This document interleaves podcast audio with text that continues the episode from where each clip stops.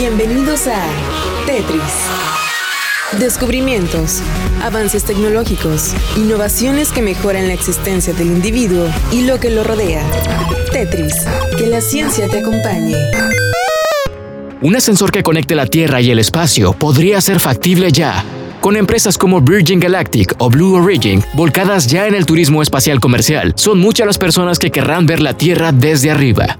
Ahora, un equipo de investigadores japoneses liderados por Yoshio Aoki, de la Universidad de Nihon, está planteando cómo se podría construir un ascensor espacial, puesto que aunque es una idea bastante remota, creen que es demasiado buena como para dejarla escapar. Y ahora, es factible. Pero, ¿cómo se podría construir un ascensor espacial?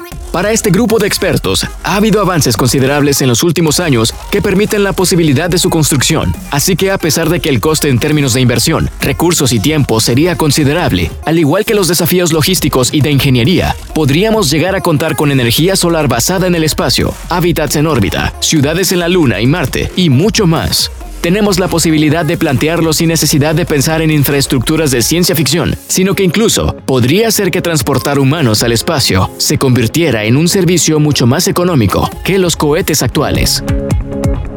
¿Qué te parece esta noticia? ¿Crees que este ascensor sea una idea factible? Esto fue Tetris por Radiante FM.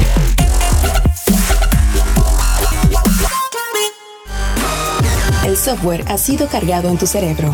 Ahora puedes usarlo y compartirlo. Esto ha sido todo en Tetris. Te esperamos en la siguiente emisión. Tetris, que la ciencia te acompañe. Control, Alt, suprimir.